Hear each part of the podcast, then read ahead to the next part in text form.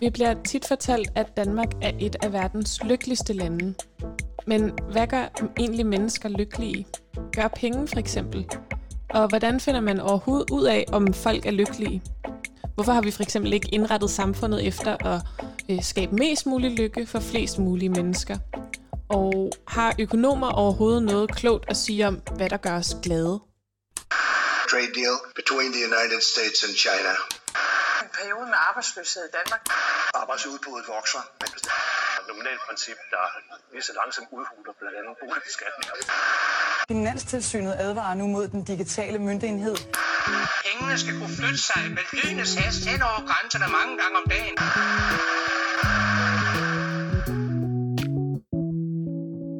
Velkommen til Boblen. Mit navn er Veronika, og jeg studerer litteraturvidenskab, men jeg vil rigtig gerne i det her program prøve at finde ud af, hvad økonomer og økonomiske teorier egentlig kan bruges til, fordi det er noget, som jeg oplever fylder rigtig meget i den politiske debat og i vores samfund i det hele taget. Øhm, og så vil jeg gerne prøve at måske også undersøge, om, om økonomer og økonomiske teorier overhovedet altså om de gør mere skade end gavn, for det kan jeg måske godt nogle gange lidt have en følelse af. øhm, og derfor så er det nok meget godt, at jeg har, øh, har to økonomer med mig i studiet, der kan nuancere det billede lidt. Ja, det, det håber jeg, kan være med til. Jeg hedder Joachim, og jeg er økonomistuderende. Vi må gøre vores bedste. Jeg hedder Mads, og jeg er økonom. Ja, og øhm, før vi sådan går helt i gang, så kunne jeg godt tænke mig at spørge jer, øh, Mads og Joachim, altså hvad, hvad gør jer glade? Ja, hvad gør, hvad gør os glade? Fordi det handler om... Øh lidt, lidt om, øh, om, hvad der gør os glade i dag. Det var i hvert fald det, du øh, fik lagt op til introen. Oh, det er sådan et svært spørgsmål, som man, man øh, alle sammen sidder og undrer sig lidt over. Men jeg tror, du ved, at det, det, er lidt et kedeligt svar på sin vis. Men det der med, du ved, venner, nære relationer og, og følelsen af at, at være tæt på de mennesker, der betyder noget i mit liv. Ja, hvad med dig, Mads? Jamen, jeg tror jo, øh, jeg tror, jeg må lægge mig tæt op af, af, af Joachim. Kom i bedst, er bare mit svar. øhm, en god kop kaffe om morgenen, og øh, ja, venner, familie og gode nære relationer. Og... Hvad med dig, Veronica? Mm, jamen, jeg sidder også og kommer til at tænke på, at altså, det er jo nogle meget gode svar, og sådan, det tror jeg, der er det, som mange vil sige, men jeg kommer også til at sidde og tænke på, okay, men hvad så med, altså sådan, Altså hvad med penge for eksempel? Hvad med det at have et job, man kan møde på, eller være på en uddannelse? Sådan nogle ting. Altså sådan, jeg ved godt, det ikke er det første, man tænker på, når man tænker sådan, hvad der gør en glad, men, men jeg tænker, for mig for eksempel betyder det vildt meget, at jeg har mulighed for at tage en uddannelse, jeg er engageret i, og have nogle gode undervisere, og sådan komme op om morgenen og komme derhen og sådan noget. Altså sådan, det er måske ikke lige det første, jeg tænker på, men sådan, ja, hvad tænker I om det? Men jeg tror, jeg har siddet i en situation, hvor jeg ligesom ikke havde nogen penge, og ikke vidste, altså, hvordan jeg skulle øh, have en, en fast indkomst og sådan. Øhm, og, øh, og så tror jeg, at man bekymrer sig rigtig, rigtig meget for penge, og synes, at det har en kæmpe stor betydning for, for min egen, altså for hvor glad og hvor lykkelig jeg, jeg selv er. Men jeg tror lige så snart man har sådan de basale behov opfyldt, eller at man har sådan til, til dagen og vejen, så tror jeg, at det begynder at betyde lidt mindre. Ja, og det skal vi prøve at gå lidt mere i dybden med i det her afsnit.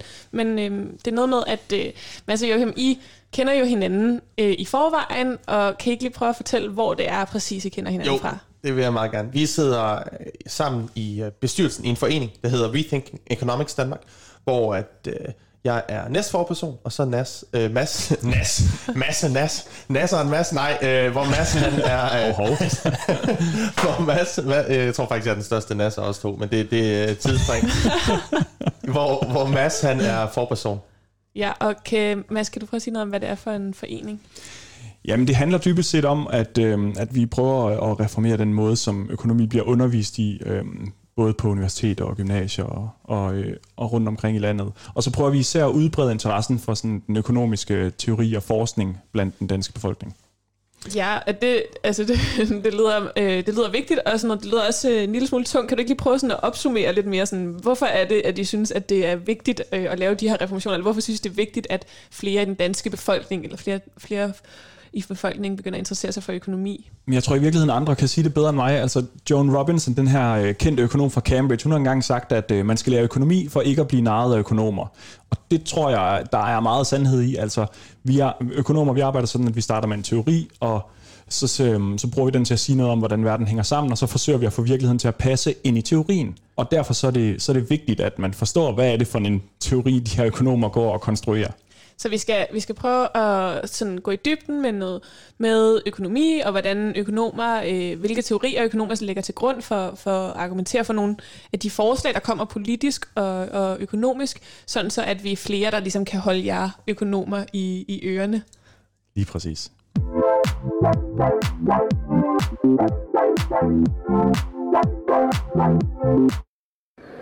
Danmark er det lykkeligste land i verden. Jeg er meget lykkelig. På et generelt plan, så er jeg, øh, så er jeg godt tilfreds.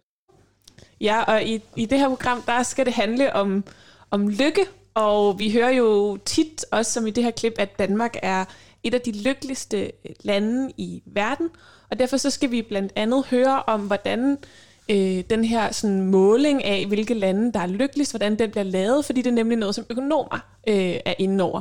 Så vi skal prøve at, at høre og tale om, hvordan økonomer de tænker på lykke, hvordan de måler det, og også måske gå det her øh, lidt efter i, i sømne med, at Danmark er et af de lykkeligste lande i verden. Og øh, til at hjælpe os med det, der har vi øh, talt med Michael, som er lykkeforsker. Mit navn er Michael Birkjær, og jeg arbejder som senioranalytiker hos Tænketanken Institut for Lykkeforskning.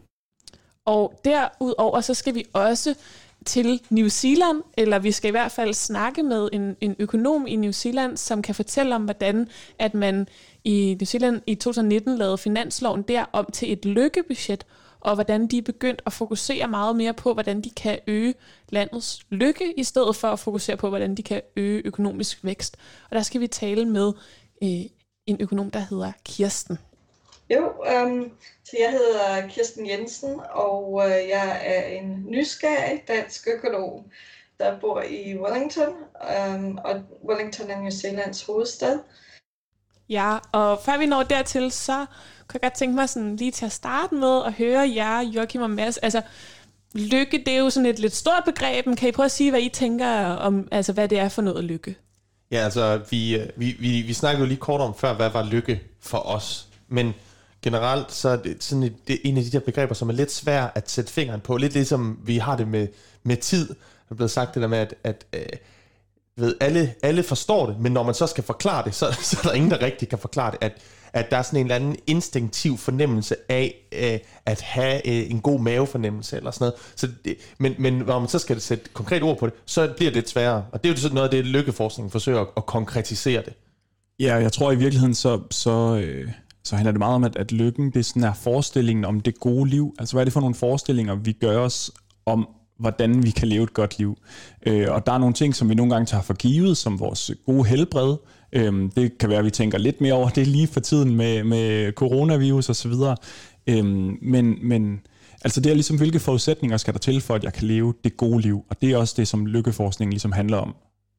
Ja, og Mads, det er noget med, at du har arbejdet med lykkeforskning, og måske kan du prøve at fortælle, hvordan, altså, hvordan har økonomer historisk forholdt sig til lykke? Jamen, økonomer har altid i en eller anden grad interesseret sig for lykke. Altså, øhm, du, du, du var inde på øh, i starten af programmet, at øh, hvorfor vi ikke bare har indrettet samfundet efter at skabe mest mulig lykke for flest mulige mennesker. Og det er faktisk i, i mange, mange år den måde, som økonomer har tænkt, at vi skulle indrette samfundet på.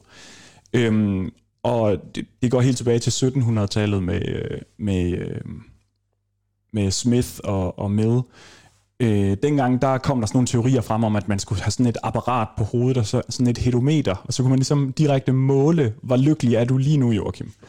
Det lyder, det, lyder, det lyder spændende. Men det er jo ikke det, jeg kender fra undervisning. For det, jeg kender fra undervisning, det er ikke, at man skal måle lykken direkte, fordi det er altså svært eller umuligt. Man kan måske snakke om, at i dag kan lave hjernescanninger, så på den måde, så at måle endorfinniveauet, eller hvad det hedder, på den måde kan man måske lidt godt måle det, men at, at fordi vi ikke kan måle det direkte, eller vi er ikke klar over, hvad det er, så giver det mening at se på, hvordan mennesker opfører sig. Og så må vi gå ud fra, at mennesker, de gør ting, der gør dem glade, at vi forsøger et eller andet, i en eller anden udstrækning, og alle sammen at blive lykkelige, og derfor så skal vi give mennesker mulighed for at gøre så meget, altså tage så, øh, få så mange muligheder som overhovedet muligt, eller kunne tage så mange valg, som, øh, som, som, de, øh, ja, som vi overhovedet kan. Ja, lige præcis. Men, men lykkeforskning som sådan en gren inden for økonomien, øko, øh, ja, inden for økonomien, den opstår ligesom i, i først i 70'erne, fordi indtil da så har man ikke, man har ikke rigtig vidst, hvordan skulle man måle den her lykke, så man har været nødt til at lave de her antagelser om det. Og i 70'erne, der, der øh, finder man så ud af, hey, vi kan, vi kan jo bare spørge folk. Vi kan bare spørge folk, hvordan de har det. det, det lyder relativt simpelt. Det, sådan er det nogle gange. Øhm, og det var, det var en psykolog, der startede med at formulere det her spørgsmål om, hvordan er det så, man får et eller andet svar, der kan sammenlignes mellem mennesker. Fordi øh, hvis jeg spørger, hvor glad er du? Altså, så, så kan det jo handle om alt muligt, hvilket ben du har fået ud af sengen, eller hvordan det lige, øh, om solen skinner i din have, eller hvordan det nu går. Øhm, men, men man prøvede ligesom at formalisere det der sådan et lidt mere videnskabeligt spørgsmål for at, øh, at kunne sammenligne. Og det, øh, det kan være, at vi skal lade Michael forklare os, hvordan man så måler den her lykke. Men måler lykken ved faktisk bare at spørge mennesker, hvordan de har det i livet generelt. Så øh, et typisk spørgsmål, man vil stille, det, det er et spørgsmål, der hedder sådan, man kantril stige, hedder modellen, hvor man simpelthen beder folk i et spørgeskema svare på, øh, hvor de står på sådan en 11-trins stige fra 0 i bunden til 10, hvor 0 i bunden repræsenterer det værste liv, de kan forestille sig, og 10 det bedste liv, de kan forestille sig, og så skal de simpelthen bare placere sig på den her stige, øh, i forhold til, hvordan deres liv føles som en helhed. Og når man svarer på det spørgsmål, så kan vi jo se, at danskere de typisk svarer 7, 8 og 9, og det er derfor, at Danmark klarer sig så godt i de her lykkemålinger, simpelthen fordi vi har et højt gennemsnit. Vi har et snit på 7,4, som er en af de højeste i verden. Ja, så det er altså kantril stige, kalder man det efter den her psykolog kantril. Øhm, og det, der sådan er, er, øh, der afviger rigtig meget i lykkeforskningen i forhold til sådan den traditionelle økonomiske forskning, det er, at øh, normalt, så, som Joachim, du, som du var inde på, så, så øh, vi økonomer, vi stoler jo ikke så meget på, hvad folk siger, vi stoler lidt mere på at observere folks adfærd. Hvor lykkeforskerne, de siger, jamen vi stoler på, at folk, de ved, hvordan de har det. Vi stoler bare ikke på, at de kan forklare, hvorfor de har det, som de har det. Og derfor så prøver man at, at tage udgangspunkt i det her øh, spørgsmål om, om livstilfredshed eller om lykke, øhm, og, så, øh, og så kigge på, hvordan kan vi forklare det? Kan vi forklare det ud fra nogle mere objektive ting, som folks indkomst eller sundhedsdata eller et eller andet andet lidt mere objektivt? Altså, mm, her, altså når du siger, når du siger det her med sådan at eller når Michael fortæller om at det, man ligesom spørger folk sådan om at indplacere sig selv på en skala i forhold til sådan det værste liv, de kan forestille sig, det bedste liv, de kan forestille sig, så bliver jeg allerede sådan lidt, som, som litteraturstuderende, så, øh, så beskæftiger jeg mig meget med, folk, altså med forestillingsevnen, og sådan, hvad for nogle øh, livsscenarier og muligheder og verdener kan vi, er vi overhovedet i stand til at forestille sig, fordi i litteraturen, der er det noget af det, man eksperimenterer med, ligesom at, at, at forestille sig nogle andre ting. Så derfor så kan jeg godt komme til at tænke sådan, om det kan jo også være forskelligt, hvordan altså hvad folk kan forestille sig for et liv. Altså der er også nogle grænser for vores forestillingsevne. Sådan, hvordan, Altså, hvordan kan man sikre på en eller anden måde, at man kan sammenligne mellem de forskellige svar, man så får, for eksempel? Jamen, man, man kalder det også subjective well-being på engelsk. Jeg ved, der er ikke rigtig sådan en super god øh, dansk oversættelse, men, øh, men udgangspunktet for, at man kan sammenligne, det er ligesom, at alle mennesker har deres eget referencepunkt og deres egen forestilling om det her gode liv. Og det, man så sammenligner, det er, hvordan mennesker selv føler, at de har det. Du lytter til Boblen på Radio Loud.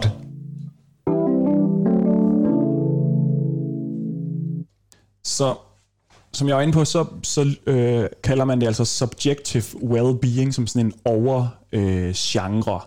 Øh, øhm, og, og den skal ligesom måle to ting. Den skal delvist måle sådan en, vores livstilfredshed, som var det mål ved den her kantril stige, som, som Michael forklarede os lige før, og så noget, der hedder affekt. Og affekt, det er altså den her sådan kortsigtede følelse af ekstase eller af lidelse øh, lige nu og her. Og den måler man også i sådan et survey, hvor man stiller nogle spørgsmål om, om hvordan folk så har det lige nu og her.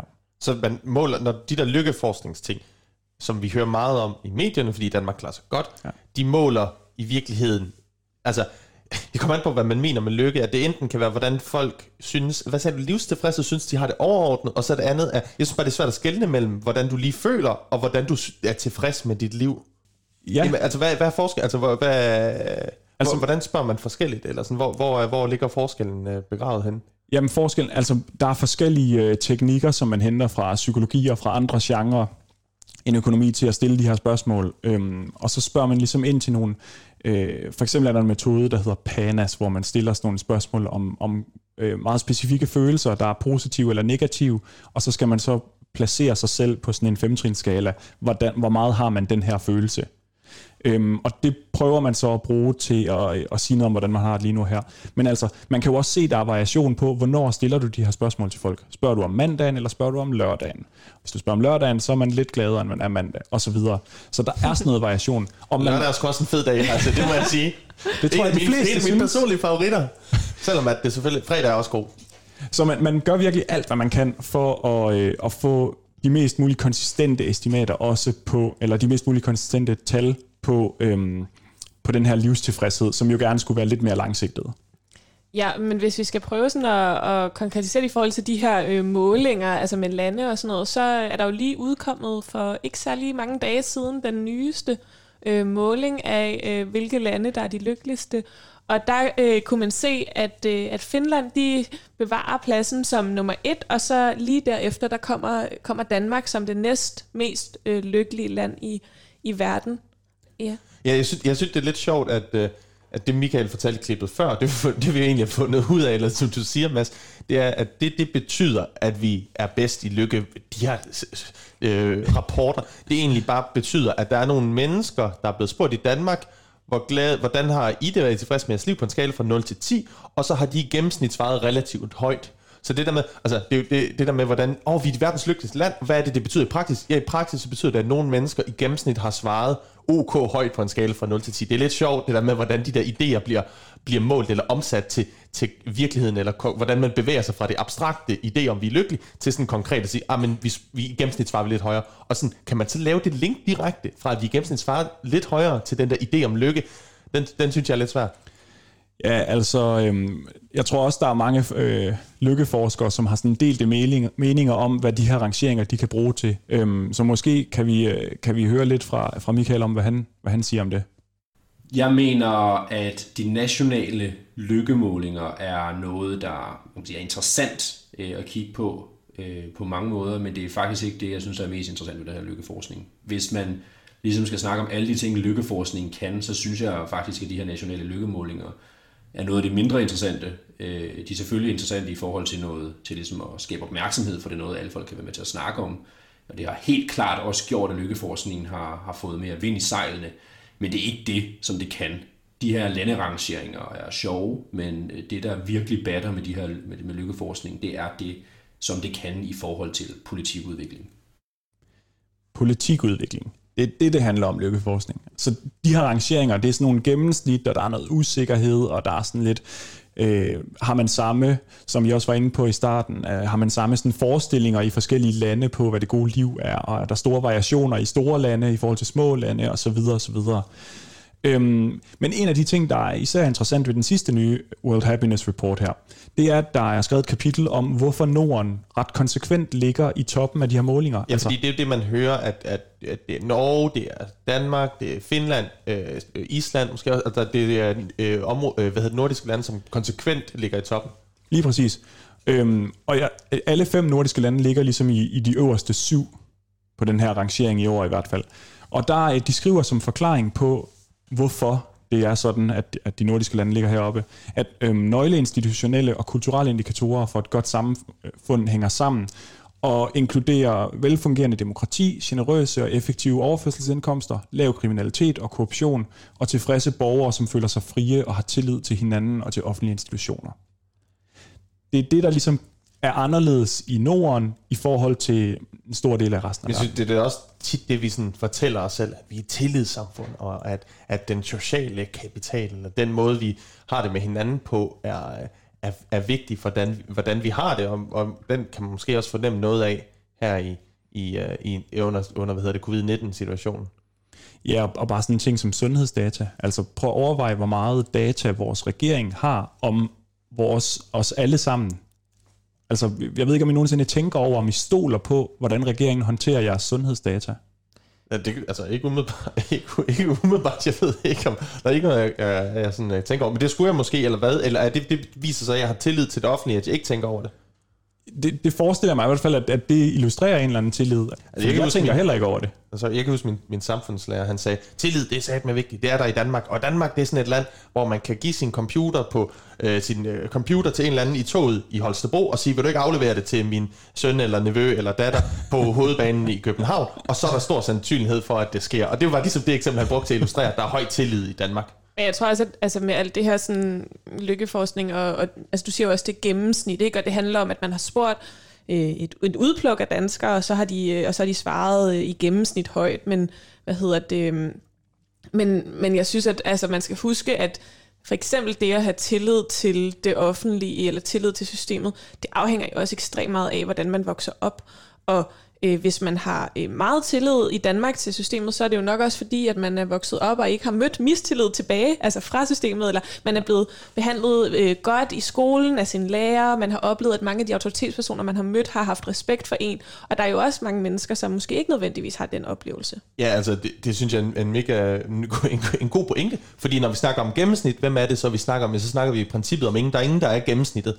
Øh, menneskerne er alle dem, som vi tager et gennemsnit af, så gennemsnittet bliver ingen af dem. Så måske skal man altså netop være opmærksom på alle dem, som ikke, som, som ikke øh, hvad hedder det, er med til at trække gennemsnittet op.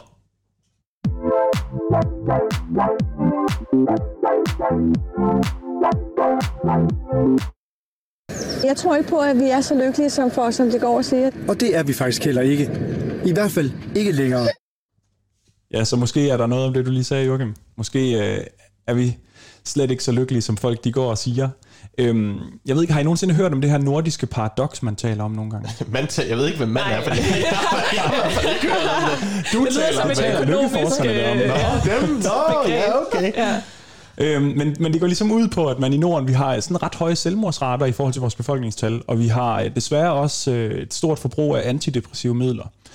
Øhm, og derfor så, øh, ja, det er jo lige præcis, øhm, som du også er inde på, Joachim, at øh, når man kun kigger på et gennemsnit, så er det sådan nogle ting, der lidt øh, forsvinder ind i, i skyggen, altså i skyggen af lykken. Øhm, Ja, altså jeg, øh, jeg har også tænkt på sådan nu, når vi har snakket om det her, og hver gang man hører om, at, at Danmark er et af de lykkeligste lande, altså, så, så får jeg i hvert fald også tit en følelse af, når det bliver brandet i, i medierne, og man, man ligesom hører det, og folk er sådan, hygge er øh, dan, danskernes, øh, det er løsningen på, hvorfor, Hygge, hvorfor vi er så hygge. lykkelige.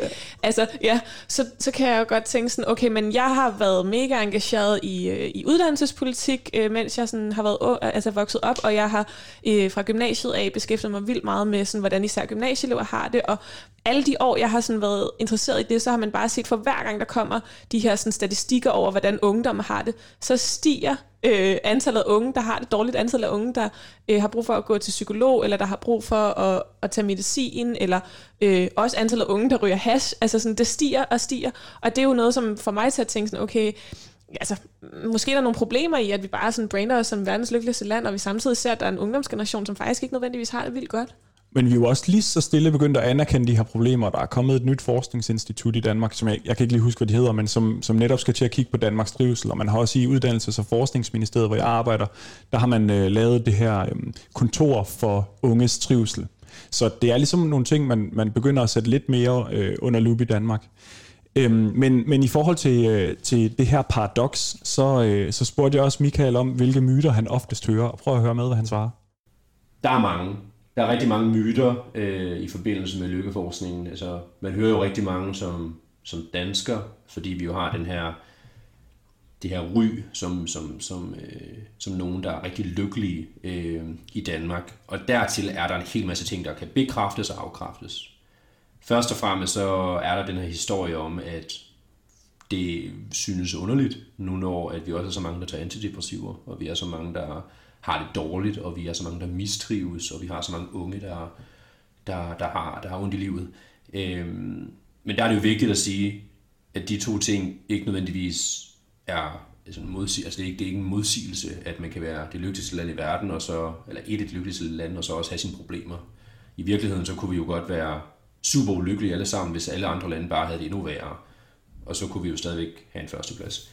Men problemet, øh, eller men svaret på det her er selvfølgelig, at, at når man snakker om landerangeringer, så, det, så, så kigger vi på et gennemsnit. Så de danskerne klarer sig i gennemsnit rigtig, rigtig godt på livskvaliteten. Øh, men der er en masse ulighed, og der er en hel masse mennesker, der også mistrives. Og det er et problem, og det er også det vigtige i lykkeforskningen at adressere. Ikke så meget, at vi er mange, der er lykkelige, men vi simpelthen har en andel, der ikke er. Ja, så gennemsnittet versus den her ulighed, det er jo lige præcis også øh, nogle af de hovedpointer, som, som Michael han kommer han, med han her. siger i virkeligheden, fokuser på alle dem, der ligger under gennemsnittet, altså fokuser på det, du snakker om, Veronica. De, dem, der rapporterer, eller dem, der ikke har det særlig godt. Men det giver også god mening for pokker, det er vel det, det, det, det handler om. Men det, det er jo derfor, for mig til at tænke, men hvordan gør man så det? Altså, hvad er det, det ændrer i praksis, eller hvad er det, det ændrer for os, at man skal altså, øh, få, få, ændre fokus, eller bruge lykke til at sige, okay, vi skal, du ved, vi skal, vi skal gøre noget for dem, som ikke rapporterer særlig højt. Altså, øh, i Danmark, der øh, vi lå jo faktisk tilbage i starten af 10'erne. Hedder det sådan, kan man kalde vores årti 10'erne? Det sidste mm. årti, endda, nu er vi i 20'erne. Øhm, der, der lå vi jo faktisk som nummer et og havde endda et lille forspring. Og det er så blevet indhentet, og det, det man kan se i dataet, det er, at det især er fordi, der ligesom er, øh, er en, en stor bund. Altså, der er mange mennesker, som føler sig ulykkelige. Øhm, og vi kan se det i statistikkerne, at, øh, at vi har mange stressramte og depressionsramte osv. Noget af det, som, som lykkeforskningen kan bidrage til at ændre i praksis, det er, at man sætter fokus på nogle lidt andre ting og prioriterer sådan, pengene i det politiske system lidt anderledes. Fordi jeg kunne, jeg kunne for eksempel prøve at spørge jer, vil I helst sidde i kørestol eller ramme sig depression? Det var da, det var da et, for, et forfærdeligt spørgsmål. Det er sådan en af de der, hvad vil du helst have spaghetti i, i du ved, som hår, eller uh, skulle, uh, skulle have ondt i resten. Altså, det, det er jo to forfærdelige ting. Eller, nej, det, er- det er måske løgn. Det er jo ikke forfærdeligt nødvendigvis. at sidde- Det er at sidde i kørestol. Jamen, det, det, synes, det, synes jeg ikke. Det synes jeg er svært. Jeg råder mod i noget her. Det ja. synes jeg er et svært spørgsmål. Ja, det er også sådan mange menneskers virkelighed, så det er også lidt svært at skulle sidde Ja, sådan lige præcis. Og gøre sig klog synes på, på, hvordan Ja. folk, der har en anden virkelighed, har det. Og det er nemlig super, super svært at forestille sig. Men måden, man ligesom finder ud af, hvor mange penge man skal, man skal bruge på at, at give forskellige behandlingstilbud, det er ved at lave sådan nogle spørg- stille sig nogle spørgsmål. Måske på en lidt anden måde nu, det her er ikke sådan et forskningsspørgsmål, vel? Øhm, og det viser sig, at, at vi har en forventning om, at det er værre at sidde i kørestol, end det er at være deprimeret. Men lykkeforskningen, den vender det jo lidt på hovedet og spørger så folk, hvordan de har det, og kigger så på deres omstændigheder. Øh, og, og lykkeforskerne finder, at, øh, at folk, der er ramt af en depression, er betydeligt mere ulykkelige end folk, der sidder i kørestol. Altså at folk, der sidder i kørestol faktisk lever et, et fint liv i forhold altså, til folk, der er ramt af Det giver jo meget god mening. Depression er, er, jeg ved ikke, om det er det modsatte af lykke, men, men det er jo på mange måder, altså, man, du ved, det er i hvert fald, øh, det, altså, ja, det kan forestille mig, at det er jo selvfølgelig, at, at det ikke, altså, giver det ikke god mening, at det er det, som, som er noget, altså, tynger en helt vildt. Jo, jeg, jeg synes også selv i hvert fald, at det giver god intuitiv mening, men den her lykkeforskning er jo så med til, at man får nogle tal på det, og får noget data på det, og at man får det med i statistikkerne, så man, kan, man ligesom bedre kan handle på det, og prioritere lidt anderledes. Øhm, og, og Michael han mener måske, at man skal gå lidt længere end det, og taler også om, om det her lykkemål som et fremskridtsmål, hvor vi jo i dag kender øh, BNP. Det kan vi, det kan vi måske lige høre, hvad han siger om. Vores valg af fremskridtsmål betyder en hel del øh, for, for os, altså for, for, for borgere i, øh, i, i Danmark. Det, øh, man kan sige, hvis nu vi kun kiggede på BNP, og så vi bare accepterede, jamen det må være nok. Det må være det, der bare gør, at vi får alle sammen får bedre liv, og så bruger vi bare det. Øh, og så viser historien jo bare nu, at det ikke er tilfældet. Øh, vi har nogle ret vilde resultater fra, ikke fra Danmark, men fra lande som Indien, hvor man jo har øh, haft ekstremt ekstrem vækst. Altså et kæmpe, øh, det, er jo- det er et væksteventyr, men, men mennesker rapporterer lavere og lavere trivsel. Der er simpelthen flere, der lever, der, der har der er færre mennesker, der har gode liv i den samme periode. Man kan se det samme i Kina, den periode, hvor de havde deres største vækst. Øh, eksplosion var også i den periode, hvor selvmordsraten voksede allermest. Altså, så der er sådan nogle, man kalder det progress paradox, altså udviklingsparadoxer, når man øh, sammenligner væksten med den subjektive trivsel. De kan sagtens køre parallelt, og det, og det er jo det der, hvad man siger, det er jo, det er jo et ønskescenarie måske, men, men det er bestemt ikke nogen naturlov. Så hvis man ikke supplerer med de her lykkemålinger, for eksempel, så, øh, så, er, så er der ikke nogen garanti for, at vi får vekslet vores velstand til trivsel. Og det er derfor, at vi bliver nødt til at, at være ops på, hvad er det for nogle mål, vi bruger, og ikke bare tage til takke med et enkelt mål. Fordi de kan forskellige ting, og, det, og vi bliver nødt til at have øje for de her nuancer. Ja, altså BNP er det, der hedder bruttonationalproduktet, som måler hvad kan man sige, pengestrømmen i økonomien. Så det, det er en måde, det er et udtryk for indkomsten, men indkomstmål i, i, i penge. Så ligesom, hvor mange kroner og øre skifter hænder, og så alt det, som, som godt kan gøre os, hvad kan man sige, kan gøre os glade, eller som øh, har en, en værdi, som ligesom bliver skabt uden for markedet, det måler man ikke med, så frivilligt arbejde, arbejde i hjemmene, øh, alle mulige ting, som der, hvor der ikke ligger penge på bordet, men som kan være mega fede og mega vigtige for, at vi har det godt, jamen de er ikke med. Og så er det, det er måske en del af forklaringen på, hvorfor at, øh, at, at Michael mener, at, at BNP eller bruttonationalproduktet ikke fanger lykkeelementer, eller hvad der gør os glade, og derfor ikke siger særlig meget om, om vi får et bedre samfund eller ej. Ja, jeg tror i virkeligheden, at sådan de fleste økonomer vil jo nok sige, at, at grunden til, at man bruger BNP så meget som rettesnor for, hvor vi skal hen som samfund, det er fordi, vi ikke har noget, der er bedre. Altså det er ligesom i mangel på bedre, så bruger vi det mindst ringe mål. Øhm, men, men Michaels pointe er jo så, at vi kan supplere det her BNP-mål ved også at, øh, at kigge på, hvordan er det så, øhm, folk har det. Men jeg synes, det er sjovt, at han nævner de her eksempler, hvor, eller, ja, hvor, hvor BNP er stedet meget, men subjektiv lykke øh, ikke er sted. Men det, altså, det kan du også godt forestille mig, det kan du huske, da jeg lærte om industrialiseringen og i gymnasiet, og hvordan at folk i Manchester i England, der hvor det ligesom kom frem, at der begyndte man at producere helt meget, så BNP steg, men at folk, de altså, øh, havde en gennemsnitsalder på under 30, og blev klemt sammen i byerne, og forurening og alle mulige ting, som bare gjorde, at folk fik det meget værre, selvom BNP steg. Så, sådan, så, så det, der, altså det, der, det er vigtigt ikke, hvordan, om BNP stiger eller ej, det er ligesom, hvad er det, vi får mere af, øhm, og ikke bare overordnet set, hvad er det, der, der altså, at bliver lagt flere penge på bordet. Ja, måske så, altså nu ved jeg godt, at, at Mads, du siger, at det handler om, øh, hvad man kan måle og sådan noget, men, men måske øh, tænker jeg i hvert fald også, at, at, øh, at det også handler om en prioritering, og man har prioriteret på en eller anden måde at fokusere på, på penge og på økonomien, eller hvad man skal sige, på, på pengestrømme og på, på handelsdelen. Øhm, og man har så valgt ikke at fokusere på, øh, hvordan folk har det, eller folks velvære. Altså, så kan det godt være, at der også er noget med, med, med muligheden for at måle, men der ligger vel også noget i, hvad man altså, prioriterer, kan man sige. Du lytter til Boblen på Radio Loud.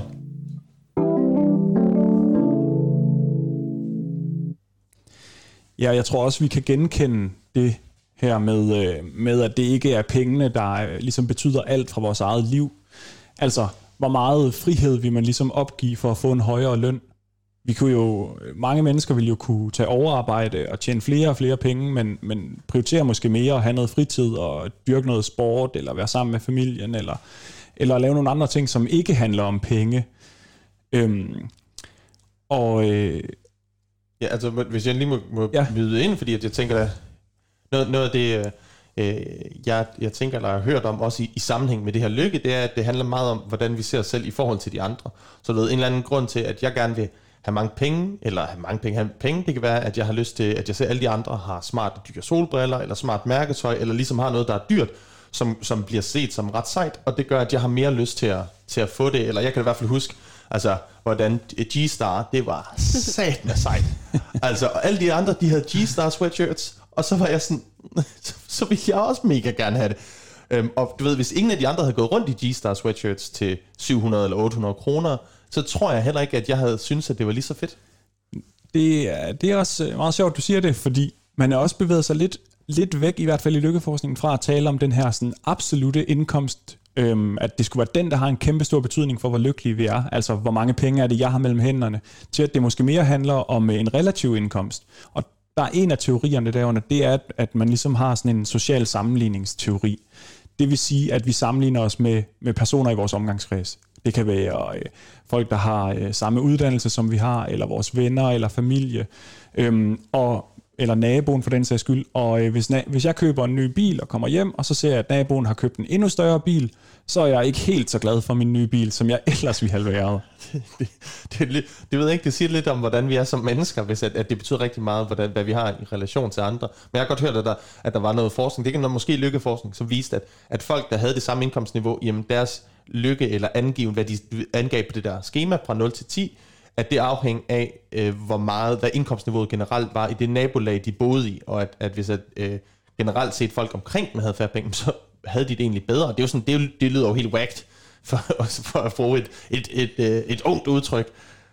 Jamen, altså jeg tænker også, at det er måske også noget, vi kan komme ind på øh, og diskutere lidt, fordi altså, jeg kan ikke lade være med at tænke, at at alt det her med lykkeforskning og fokus på lykke og sådan noget, når du siger det her øh, med, at det også, øh, at folk måske er lykkeligere, hvis de, hvis de føler, at de har det bedre end dem, de er omkring, at det hænger måske også sammen med nogle bestemte øh, måder, vi forstår lykke på i dag. Altså den måde, vi har opbygget en fortælling om, at lykke er at opnå nogle bestemte ting, for eksempel, og øh, blandt andet økonomisk velstand, og have et stort hus, og have en bil, og sådan nogle ting. Altså, så, så jeg tænker også, at vi skal også øh, måske komme lidt ind på sådan, at de her ting også handler om, hvordan vi forstår selve lykkebegrebet i dag. Det, det tror jeg helt bestemt også, der er noget om. Altså, man prøver ligesom bare i forskningen at sige noget om, at det er overlagt til individet selv at vurdere, hvordan man har det. Og så prøver man at se, om vi så øh, ind i et eller andet forskningskontor kan, kan sidde og finde ud af, okay, hvad er det så, der kan forklare den variation, der er i befolkningen på, at nogen er lykkelige og andre ikke er lykkelige. Men selve forestillingen om, hvorfor folk så svarer det, de svarer på, hvor lykkelige de er, det er jo rigtig, rigtig svært at gøre sig klog på overhovedet.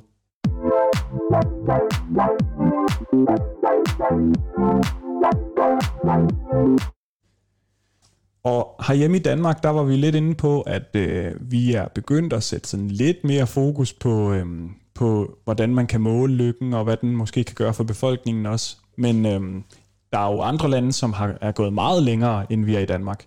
Fordi i New Zealand, der har vi øh, talt med den danske økonom Kirsten Jensen, som er cheføkonom ved øh, Finansministeriet i New Zealand. Og øh, hun fortæller, at, øh, at New Zealand de arbejder med sådan et lykkebudget. Det er sådan deres øh, finanslov for 2019, kalder de et lykkebudget. Og så prøver de ligesom i øjeblikket at indsamle enormt meget data øh, om stort og småt, for at kunne opbygge en database, hvor de kan ligesom finde, få mere information om, hvad der betyder noget for befolkningen. Lykke forskning og, og lykke. Øh, den måde at se lykke på, det er, det giver en bredere forståelse for, hvad er det egentlig, vi kan gøre for at forbedre folks liv. Og der kan det have en, en stor betydning for, hvor, hvor er det, vi putter pengene hen. Så putter vi, ser vi kun på sundhed, men, men sundheds, med et sundhedsperspektiv, eller kigger vi også på, hvordan det har indflydelse på folks arbejdsliv og deres mulighed for at, at klare sig selv finansielt osv. Ja, så Kirsten, hun mener, at lykkeforskningen den giver en lidt bredere forståelse for, hvad vi kan gøre for at forbedre folks liv. Ja, måske, øh, hvad hedder det, skal måske, skal måske også lige have sagt, at lydforbindelsen er eller lydkvaliteten er ikke helt i top, men det er jo fordi, at, at, at Kirsten sidder i, i, øh, i Wellington i New Zealand, så derfor så er, er det optaget online, det her øh, interview. Men det er jo det er lidt sjovt, det der, hun, hun siger, okay, det giver os et bedre udgangspunkt, i stedet for bare at, at, øh, at, at, skal man sige, kaste, øh, at være mere over, velovervejet med, hvor er det, man bruger ressourcer eller penge. Det, det synes jeg giver, giver god mening. Altså man tænker tit, at man tit hørt øh, nogle gange de her historier om, om lotto-millionærer eller sådan noget, som lige pludselig har fået vildt mange penge, og så er det bare sådan, ud og fyre den af, og nu kan vi bruge alt muligt. Men at, at så altså, så kommer der ligesom en normal tilstand, eller at, at efter du ligesom har prøvet det i kort tid, så bliver du, du bliver ikke gladere på lang sigt, eller du bliver ikke mere lykkelig på lang sigt. Er, altså, er, det, er, det, er, er der noget i, i lykkeforskningen om, øh, om det? Jamen, vi var lidt inde på det her med den relative indkomst før. Altså inden for, i forhold til indkomst, der mål, kalder man det øh, sådan adaptive forventninger. Det vil sige, at man tilpasser sine forventninger til sin virkelighed. Så hvis du vinder i lotto for eksempel, så øh, bliver du super lykkelig, fordi du har vundet i lotto, og så går der noget tid, og så har du ligesom vendet dig til, at du er lotto-millionær. Og jeg tror generelt så den her øh, adaption, altså at vi ligesom vender os til vores egen situation, det, det tror jeg også, øh, man kan se i, øh, i lykkeforskningen generelt. Men, ja, ja, altså, men, øh, men hvorfor, eller hvordan er det så, at man omsætter det i, uh, i praksis? Øh, har du, altså, øh, hvad hedder det, i New Zealand, og hvordan, øh, hvordan gør man det? Øhm, ja, men ja, Kirsten, hun kan måske bedre fortælle, hvorfor de egentlig arbejder med sådan et lykkebudget. Grundlæggende er det for at, at tage bedre beslutninger. og det, det kan lyde måske lidt, lidt sjovt, men det er for at sørge for, at pengene gør bedst mulig gavn, og at vi forbedrer folks liv. Hvad, hvad, hvilken forskel gør det, hvis vi ser på andet end bare økonomisk vækst? Og hvordan ser vi på økonomisk vækst? Er det, en, er det en, et mål i sig selv, eller er det noget, der hjælper os til at opnå noget andet og forbedre liv? Altså, det lyder jo meget sympatisk, synes jeg, sådan den her tanke om at, at se altså sådan økonomien som et middel, øh, snarere end et mål. Og, og når jeg sidder sådan og hører debatter, og især herefter, altså, jeg er jo sådan blevet voksen i, i kølvandet på finanskrisen, og der synes jeg, at der har været ekstremt meget fokus på, sådan, hvordan man kunne få genopbygget sådan, økonomien og øh, få gang i væksten igen. Og, og det, der synes jeg, det er meget interessant med Kirsten, at hun ligesom får forventet lidt om at sige sådan, okay, men det vi egentlig burde snakke om, er, hvad vi skal bruge økonomien til. Jamen, det, det, det, altså, det er forhåbentlig også målet med det. Men jeg synes, jeg, den der med at bruge den til, synes jeg også lyder sådan lidt, lidt sjov, fordi det lyder meget teknokratisk, eller meget som om, at man ligesom kan styre det, at du ved, at der er en, en rigtig beslutning, eller hvis bare vi måler ordentligt på det, så kan vi ligesom finde ud af, hvad vi skal gøre. Og så sidder det sådan tilbage, jamen, altså skal vi så bare lade byråkratiet, byråkratiet øh, styre det hele, eller, eller hvad? Ja, altså det kan i hvert fald godt komme til at virke som om, at der kan sidde nogen øh, og sidde og lave nogle beregninger øh, ned og nørkle med det, og så bliver det sådan, så flytter man lige på nogle brikker, og så bliver folk bare automatisk mere lykkelige, og det er måske også lidt svært at tro på, eller sådan. det bliver også lidt creepy måske. Måske. Øhm, jeg ved heller ikke helt, om det er sådan, det fungerer. Hvordan forsvarer du dig mod det, Mads? ja. øh, men jeg tror, at... Øhm, Altså, Kirsten, hun er jo inde på, at det handler om at træffe bedre beslutninger. I New Zealand, der øh, i den seneste lykkerangering, der ligger de på en 8. plads. Så de ligger altså lige under de skandinaviske lande, eller Nordens lande. Og, øhm, og derfor så tror jeg også, at når man når et eller andet velstandsniveau, så kan man jo begynde at fokusere på nogle lidt andre ting. Øhm, og øh, noget af det, noget, altså, altså så er det jo netop super svært, når man i politik skal til at lave prioriteringer, fordi når vi skal have mere af det ene, så skal vi måske have mindre af det andet. Ja, hvad er det, de kommer frem til? Altså det er jeg jo ret uh, interesseret i at, i at høre om, fordi nu har jeg snakket meget om, hvad det kan bruges til, men, men hvad bliver det så til? Altså hvordan ændrer det noget? Jamen en af de en af de ting, altså jeg var inde på før, at de er i gang med at, ind, øh, at indsamle data for at få en bedre øh, forståelse af, hvad der egentlig betyder noget for befolkningen. Så det er jo et udtryk for, at de prøver på at spørge deres befolkning om, hvad er det, der er vigtigt for jer, og hvad er det for nogle ting, vi skal måle på, og hvordan skal vi forklare de her ting, og hvordan skal vi lave de her prioriteringer osv. Og en af de ting, de er kommet frem til, som har været meget diskuteret i, i medierne i New Zealand, det er, at øh, mere kontakt med en nabo, det er 8.500 new zealandske dollars værd, og øh, det at undgå diabetes, det er så 3.900 dollars værd, new zealandske dollars. Og det talte jeg sådan lidt med Kirsten om, hvorfor, øh, hvorfor, øhm, hvorfor kommer man frem til så forskellige tal, og, og, og hvordan kan det være, at det forholder sig sådan? Og hun siger, at der er meget, meget forskellige informationer bag ved de her tal, og derfor så skal man være forsigtig med at lave sammenligninger. Men I har jo helt ret i, at man er jo nødt til at lave nogle sammenligninger, og man er jo nødt til at lave nogle, øh, træffe nogle valg og prioritere noget. Øhm, så jeg kender ikke sådan de præcise beregninger fra, hvordan man kommer frem til de her tal, andet end at det bygger på et statistisk liv.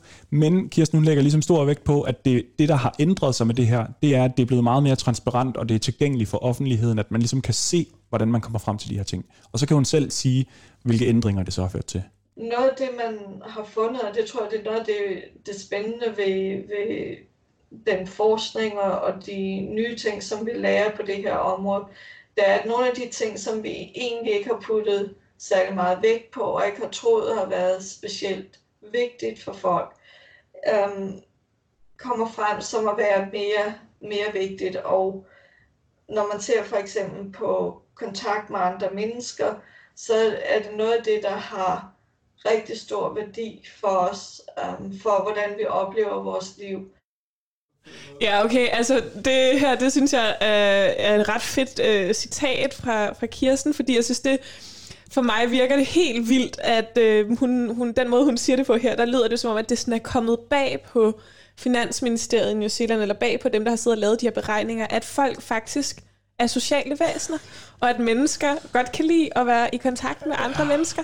Og altså for os andre, der ikke er økonomer, eller i hvert fald også, også over på de humanistiske øh, fag, der er det sådan ret grundlæggende at, at forstå mennesker som, øh, som sociale væsener. Ja, de ved heller ikke, øh, hvad det siger om... Øh om, om, om fagområdet som sådan, altså at man, at man at det er kommet bag på en. Men jeg tror mere, det er den der med, nå, jamen, altså, at, at det ligesom er blevet set som noget, der kommer ovenpå, eller det følger ligesom naturligt, og så er det måske ikke så vigtigt, altså du ved, det er ligesom, det sørger selv for, folk selv for at være sociale væsener, og så det, der er vigtigt, det er, at vi sørger for, at, at sundhed er okay, eller man har Altså, at der ligesom er nogle øh, andre ting, og så, så det andet er ligesom ekstra, men, men, men det, det, det, det virker jo et eller andet sted meget indlysende, at selvfølgelig er det sociale vigtigt, men, men når man så laver beregninger, så er det alligevel overrasket lidt. Men, men jeg tror egentlig ikke, at, at det sådan er, at det direkte kommer bag på Kirsten, at det forholder sig sådan, at kontakt med andre mennesker er vigtigt. Jeg tror mere, det der kommer bag på hende, det er det, at det pludselig kan, at hun kan vise det i tallene og i statistikkerne, og man har måske ikke været i stand til at måle det før, og nu kan hun pludselig komme med noget sådan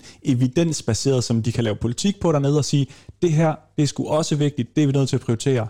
Og, og jeg tror, det, det, det er det, hun ligesom øh, mener med, at, øh, at at, ja, at vi har fundet ud af, at det er vigtigt. Så vi skal alle sammen øh, lige tage, hvis man, nu bor jeg i lejlighed, så der skal man måske, og jeg, jeg er sgu ikke særlig god til at snakke med mine naboer, eller dem ovenover, eller øh, bor i stuen, så jeg har ikke nogen nedenunder. Men jeg har næsten ikke, jeg har ikke styr på, hvad der bor min opgang, men jeg skulle måske til at tage og finde ud af det, altså, og være lidt, øh, lidt bedre ude i gården til at sige hej, og til at øh, hygge sig med, øh, med, med dem inde ved siden af, fordi så bliver jeg gladere og får et bedre liv. altså, det er måske ikke lige nu, du skal gå rundt og banke på ved dem alle og besøge dine naboer. Nej, det er selvfølgelig øh, rigtigt. men jeg tror, at der er noget om, at, øh, at der også er en eller anden sådan, tryghed eller nærhed, eller et eller andet, at man, man ved, hvem man egentlig bor i opgang med. Jeg er heller ikke selv den bedste til det. Altså, jeg har faktisk ret meget kontakt med, med mine øh, naboer, øhm, og det har jeg fået sådan løbende, men jeg, jeg bor også i en ejendom, hvor, der, hvor jeg sådan har familie, der har boet tidligere og sådan noget, så jeg har, har kendt den ejendom øh, længe, og de mennesker, der, der bor i den. Og jeg, jeg synes også, at det, altså, det giver da helt klart noget, noget sikkerhed på en eller anden måde. Men altså, selvfølgelig er jeg med på, at altså, det er jo ikke, fordi jeg vil sådan klandre Kirsten for slet ikke at, at forstå noget om andre mennesker, men jeg synes, det er sjovt, det her med, at økonomer har så meget brug for den der sådan, altså, at man kan måle det. Altså sådan, fordi, og det forstår jeg godt, fordi det er også det, som den videnskab ligesom er knyttet op på, men, men jeg synes, det er vildt, at det ligesom først er nu, når man finder den her måde at måle på, at så kan man ligesom tænke det ind, at man ikke har, altså, har mm. tænkt på det noget før, eller har prøvet at tænke det ind før? Ja, altså det er jo også, det er nu behandler vi økonomi lidt som sådan en ting, den er sammensat, men der er jo også en masse økonomiske historikere, som beskæftiger sig med dokument, og hvordan har økonomi udviklet sig over tid, og der er nogen, der ser på det sociale og sådan noget, så det er ikke, altså det er jo ligesom en gren, eller det er nogen, der beskæftiger sig meget med kvantificering, så, så, så det er ikke sådan, at, at man kan skære alt over, over en kom i den, i den sammenhæng. Så, så, men, men, men ja, der er jo en idé om, hvis ikke vi kan måle det, så er vi ikke sikre på, at det er ægte, eller det findes. Men øh, jeg talte også lidt med Kirsten om, hvad, øh, altså om andre lande så kunne lære noget af New Zealands erfaringer med at arbejde med det her.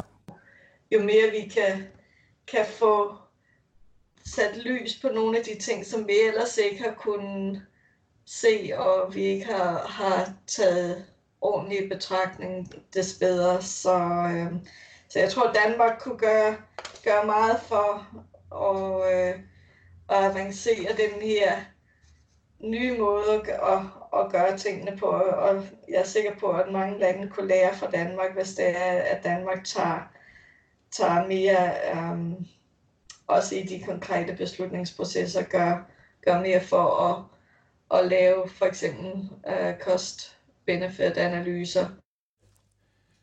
Så Kirsten, hun siger, at vi i Danmark måske kunne, øh, kunne gøre mere ud af det her felt og øh, bruge lykkeforskningen i politikudviklingen herhjemme. Det er ikke noget, vi har gjort så meget. Jeg tror, at Danmarks Statistik er i gang med at indhente en masse data på det, men, øh, men det er ikke noget, der bliver brugt så aktivt i politikken herhjemme.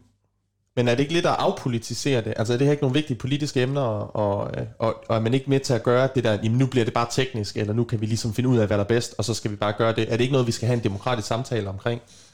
Eller, eller tænker man, at det her det er, en, øh, at det er et input til den demokratiske samtale? Jo, jeg, det tror jeg helt bestemt, at det er et input til den demokratiske samtale, og jeg, og jeg tror også, det er et udtryk for, at man i New Zealand har haft den her diskussion om, om det virkelig kan passe, at prisen på at have mere kontakt med en nabo skal være så meget højere end prisen på at undgå diabetes, så har man en eller anden diskussion om, hvordan er det, I er kommet frem til de tal, og, og hvordan kan vi overhovedet sammenligne de her ting, og kan vi, kan vi se os som befolkning afspejlet det? Og det tror jeg da helt bestemt også, hun vil sige, at, øh, at man skulle gøre i andre lande. Du lytter til Boblen på Radio Loud.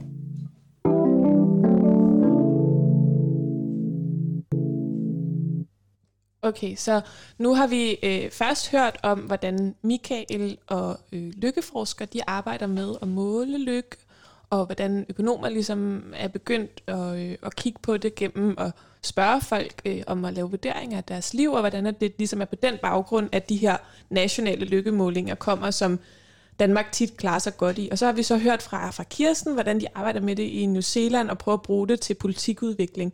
Men jeg sidder sådan lidt tilbage med, som også måske fordi jeg ikke selv er økonom, men kommer fra, fra litteraturvidenskab af, med sådan en tvivl på sådan selve den her idé om lykke, og, og det som sådan fokus, om ikke der også godt kan være nogle problemer i, at vores mål ligesom bliver at opnå lykke. Øh, og i den forbindelse, der har jeg taget, øh, der har jeg sådan kigget i en forsker, der hedder Sarah Ahmed. Øh, hun har skrevet en bog, der hedder The Promise of Happiness, hvor hun analyserer nogle af de her ting, og hvor hun blandt andet kommer ind på, at lykke og vores forståelse af lykke kan være ekstremt altså, normativt, altså det vil sige formet af traditioner og kultur og sådan nogle bestemte øh, idéer, som vi ligesom bliver opdraget med. Og der tænker jeg for eksempel sådan noget som ægteskab, at vi kan jo godt... Øh, vi lever i et samfund, hvor man måske øh, vurderer stadigvæk, at, at målet ligesom er kernefamilien i Danmark for rigtig, rigtig mange mennesker, selvom at der er mange, der bliver skilt. Så drømmer man stadig, eller er der sådan en kollektiv drøm om at øh, stadig have den her kernefamilie. Og der tænker jeg bare, at det kan godt måske blive et problem, at vi ligesom sætter lykke op som, som det, vi skal opnå, det vi måler med, fordi det kommer til at definere nogle bestemte måder at skulle leve sit liv på. Altså, vi har en bestemt idé om, hvad det vil sige at opnå lykke. Det, det ja, hvis jeg skal forstå det rigtigt, det du hørte sige, det er, at, at lykke bliver lidt sådan en hat, man trækker ned over hovedet på folk, og så sådan ligesom, som, som skubber en i en bestemt retning. Og det, det kan det, altså jeg kan egentlig godt kende den der fornemmelse af, at man du ved, begynder at snakke med sine venner om, nå, altså hvad så med børn, eller når vil I så, altså hvad vil I så, eller sådan, der, øh, som om at et par, der er sådan en, en, en idé om, at der er ligesom noget, man skal må, eller nå, eller noget, man skal arbejde hen imod. Og, og at øh, i den sammenhæng, så kan man sådan blive helt forvirret i sit eget hoved. Hvad er det egentlig, jeg gerne vil? Du ved, er det i den her idé, jeg gerne vil opnå, eller kan jeg sådan mærke, hvordan jeg, jeg egentlig gerne vil have det? Og, og, og, og der bliver det der idé om det gode liv eller lykken, det bliver sådan lidt mudret det hele. Ja, måske også, at, at når vi ligesom sætter lykke op som det, vi skal fokusere på, at så, fordi der er de her øh, traditioner for, hvad lykke er, og det for eksempel er et, et, et, et, et ægteskab mellem en mand og en kvinde, og, og, nogle, og så man har nogle børn og lever i den her kernefamiliekonstruktion, så kan vi godt, altså jeg tænker bare, at det kan godt risikere at sige, jamen så kommer vi til måske også at definere nogle andre måder at leve på som mindre lykkelige, eller som øh, og, og bevæge sig væk fra, fra at, at have muligheden for at opnå det lykkelige liv, hvis man for eksempel ikke kan se sig selv i den familiekonstruktion. Og, og på samme måde, at, at måske glemmer vi, at der findes rigtig mange andre måder at leve på, som også kan give lykke, eller kan gøre, at man, man er glad for sit liv. Altså, at jeg, jeg tænker på, om ikke man kommer til sådan at, at lede efter lykke der, hvor vores traditioner siger os, at vi finder lykke. Hvad siger lykkeforskeren, øh, eller den, den tidligere lykkeforsker til den kritik, Mads? Jo, men, men som vi også har, vi har også været lidt inde på det tidligere, altså jeg tror da helt bestemt, den her forestilling, der ligger i begrebet lykke eller livstilfredshed, som, som det, er jo, øh, det jo er i de her øh, spørgeskemaer, øhm, den tror jeg da helt sikkert betyder noget forskelligt for alle mennesker. Jeg tror også, det, det er jo derfor, man kalder det subjektiv lykke eller subjektiv livstilfredshed. Men, men jeg, tror, øh, jeg tror, at når man ligesom bruger det her i politikudviklingen i samarbejde eller i samspil med andre mål som BNP eller som øh, et eller andet øh, jeg vil, gerne, jeg, vil gerne have, ja, jeg vil gerne have en miljøindikator på, hvis jeg må. Ja, jamen, præcis. Men, men hvis man har sådan nogle forskellige indikatorer, så kan lykken ligesom bidrage med noget. Og, og hvis jeg må komme med et enkelt eksempel, hvor det virkelig har haft en stor øh, øh, betydning og har gjort en forskel, så i England, der har man ligesom foreslået gratis psykologhjælp på baggrund af lykkeforskningen, fordi det betyder så meget for folk, at, at når man lever med depression og så videre. Og det øh, er så blevet gennemført, og der har nu gratis psykologhjælp til, jeg ved ikke om det kun er til unge eller til alle, men det har man ligesom haft holdt fast i på tværs af både højre- og venstrefløjsregeringen igennem jamen overvis efterhånden. Og, øh, og man taler om i andre lande, om man skal kopiere England, fordi det har gjort, altså alle er ligesom enige om, at det er kun positivt, at man har gjort det. Og det kommer ud af lykkeforskningen. Jamen altså det er heller ikke, fordi jeg ikke, jeg kan sagtens se alle mulige potentialer i det her. Jeg synes, at det er positivt, også som Kirsten snakker om i forhold til New Zealand, at de prøver at bevæge sig væk fra, fra, øh, fra, fra sådan økonomisk vækst som målet, og så over til, til at skabe øh, gode liv. Men min pointe er bare, at det, der er subjektivt, som du siger subjektivt, Mads, det måske alligevel ikke er så subjektivt. Måske er det faktisk også formet af traditioner og fortællinger om, hvad det gode liv er. Så, sådan, så vi måske ikke selv er helt herre over, hvad vi drømmer om. Du lytter til Boblen på Radio Loud.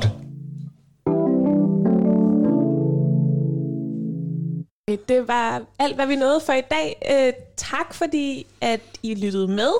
Og tak til jer, Mads og Joachim. Jamen tak. Selv tak. Du. Jamen i lige måde. Tusind tak. Husk, at hvis du har nogle tanker omkring det her afsnit, eller du undrer dig over noget i forhold til økonomi, så må du rigtig gerne skrive ind til os. Det kan du gøre via Radio Louds Facebook og Instagram.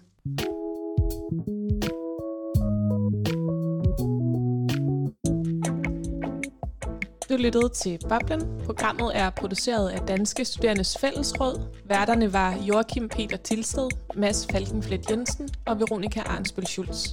Programmet er tilrettelagt af Toge Daler, og musikken er produceret af Esben Kjeldsen Krav, ligesom vi havde et arkivklip fra Danmarks Radio med. Tak til Rethinking Economics, til Michael Birkær og Kirsten Jensen. Og tak til jer, der lyttede med. Hvis du sidder tilbage med nogle spørgsmål til økonomi, eller hvis du har undret dig over noget, som du har hørt økonomer og andre eksperter snakke om i forhold til økonomi, så vil vi rigtig gerne høre fra dig, så vi kan lave et program om de spørgsmål, som du sidder med. Send dine spørgsmål ind til boblen eller find Radio Loud på Facebook eller Instagram.